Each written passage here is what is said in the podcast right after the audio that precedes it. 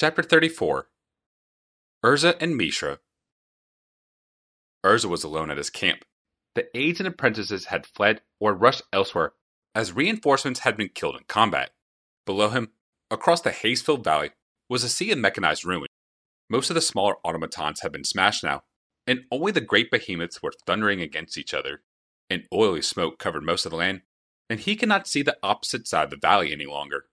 Urza removed his glasses and pinched the bridge of his nose. So much effort, he thought, for so little result. Tawnos was out there, he knew, but Tawnos had fought before and always returned home. Harbin was at least safe from this battle, en route back to Penregan. Urza realized he should leave now, should pull back. But pull back to what? The forts had been emptied to bring troops to this battle.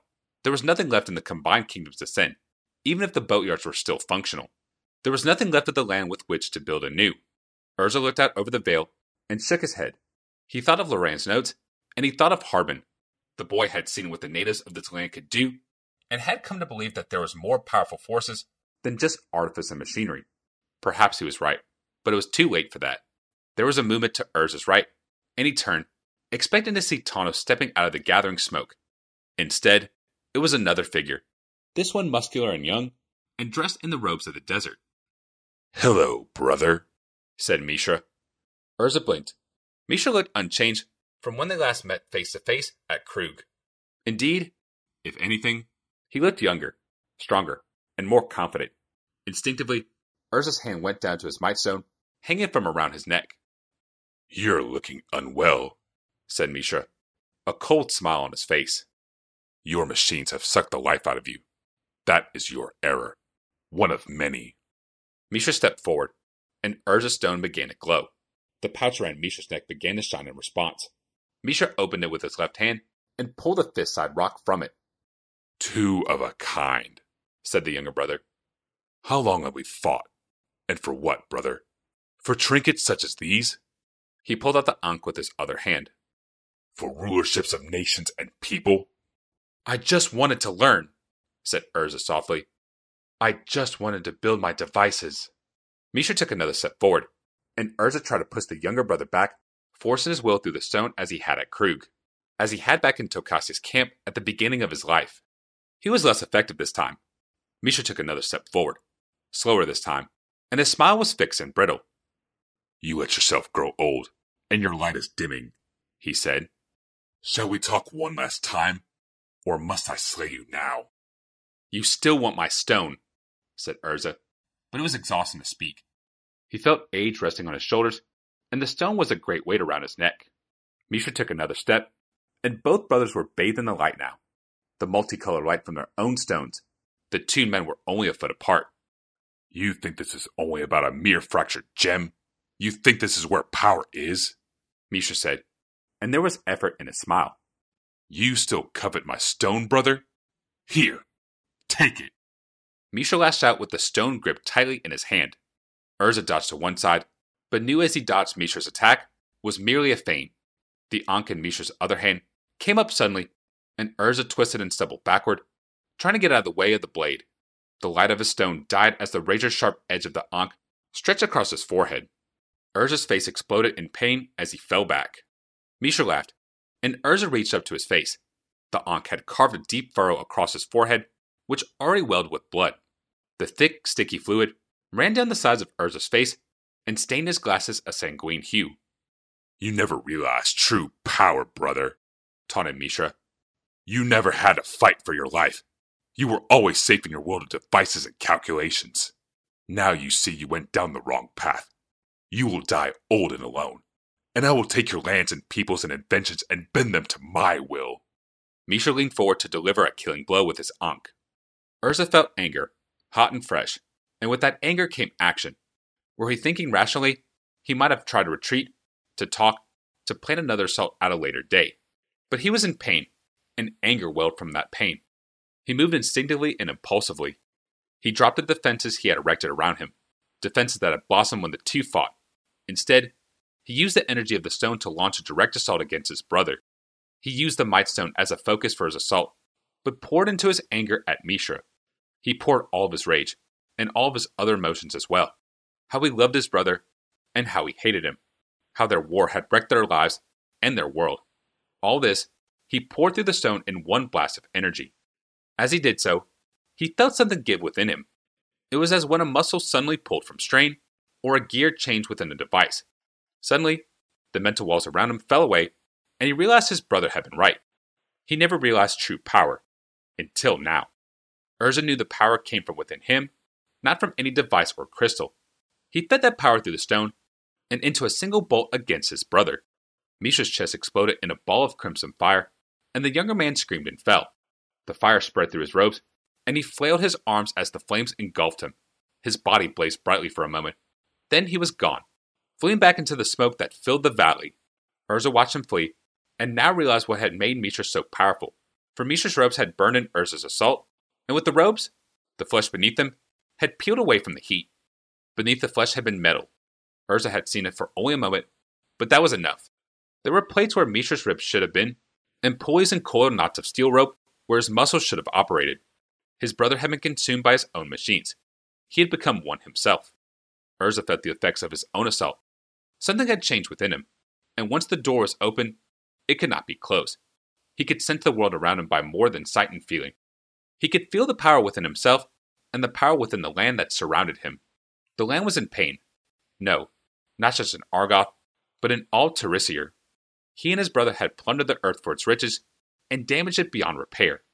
Now it cried out to him, in a maddening chorus, cry for respite, crying for release. There was another flicker of motion to his left, and he raised the Might Stone against a new assault.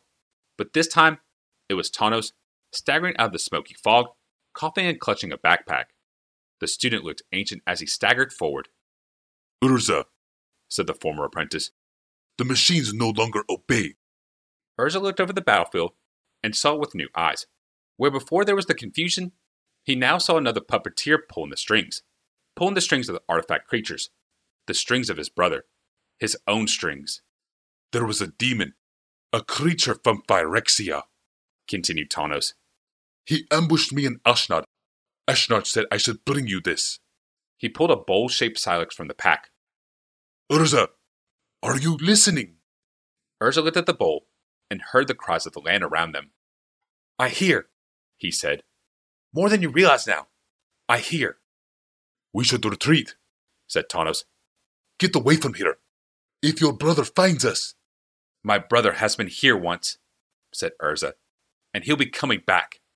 He took the bowl from Tawnos' hands, and as he touched the silex, the cries of the land became more intense in his ears. They rose in a deafening cacophony of pain that only he could hear, Ashnod says, you're supposed to fill it with memories of the land. said Tawnos. The scholar's mouth worked a moment, then he added, I don't know what that means. I know, said Urza. And he did know. The moment he took the bowl from Tawnos, he knew what its purpose was and how he was to use it. The understanding flowed through him like an electric jolt. We should go. said Tawnos. No, said Urza softly, Urza, you're hurt. began Tawnos, but Urza cut him off. No, he repeated. It ends here. For me and for him. For a moment, his eyes focused on Tawnos, and Urza said, You must go and find a safe place of refuge. Find some place to take cover. Urza, I'm not. Do not argue, thundered Urza. Find the deepest cave, the farthest tree, the strongest fortification. Find anything to protect yourself, and do it now. Tawnos was gone, and Urza was alone on the hillside. Only for a moment. There was a clanking and clattering to his right, down toward the valley. The noise grew louder by the moment. Mishra was returning, and he had brought him a dragon engine with him. The mist parted as the great machine rumbled up the hill toward the wounded scholar, and Urza mentally corrected himself. Mishra has brought the dragon engine as a part of himself. Most of his flesh had burned away from his brother's form, leaving only a maze of coiled wire and black cables beneath, oozing fluid. The cables had reached out from within his body and merged with those of the dragon engine.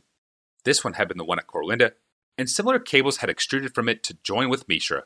Machine and man had become one entity.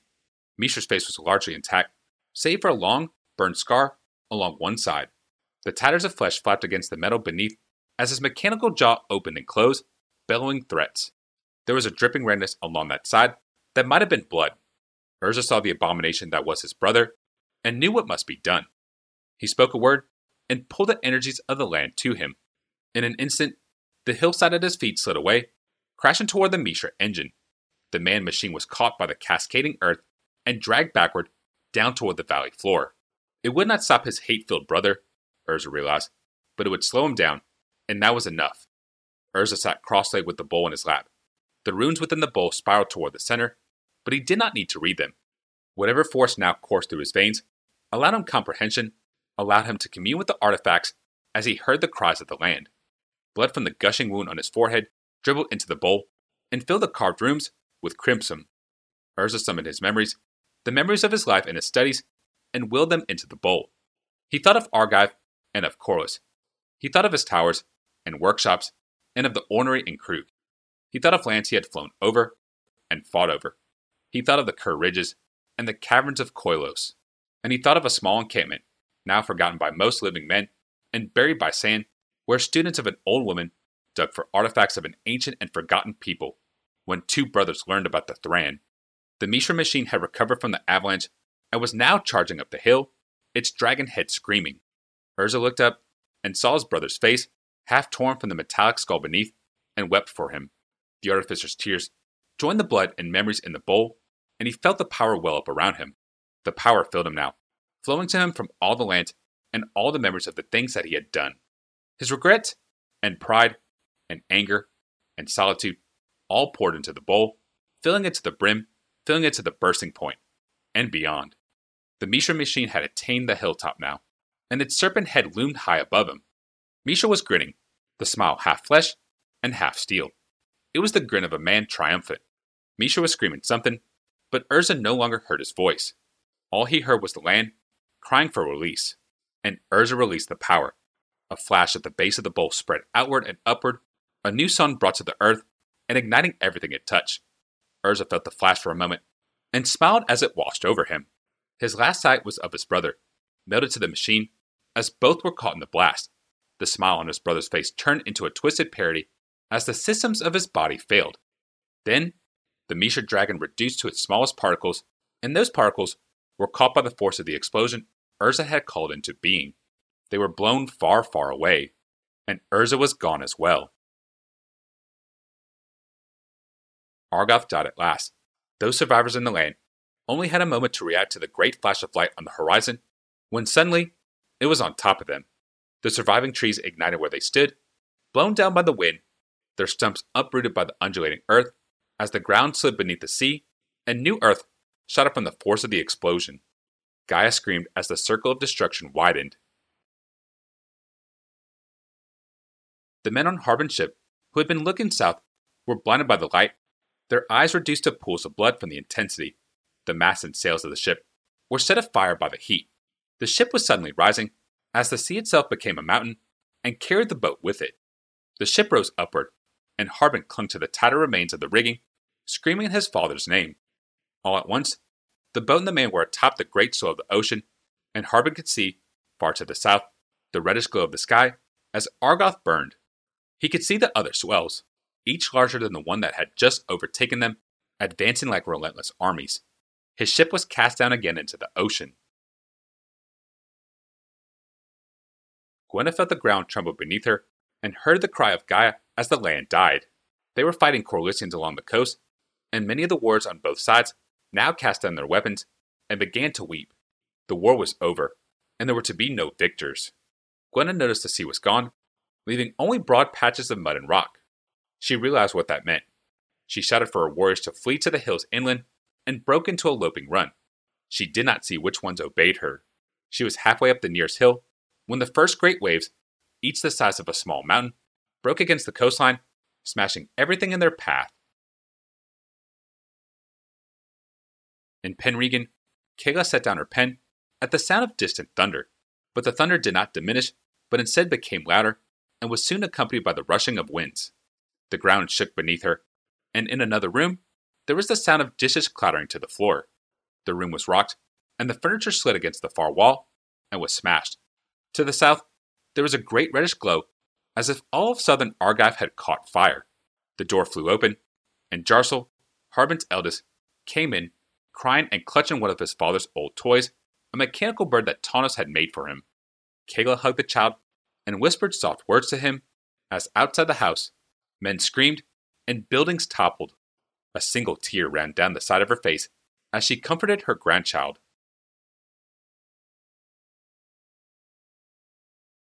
In the caverns of Koilos, the air wrinkled and pursed, and there was the smell of burning oil as Gix returned to his lair.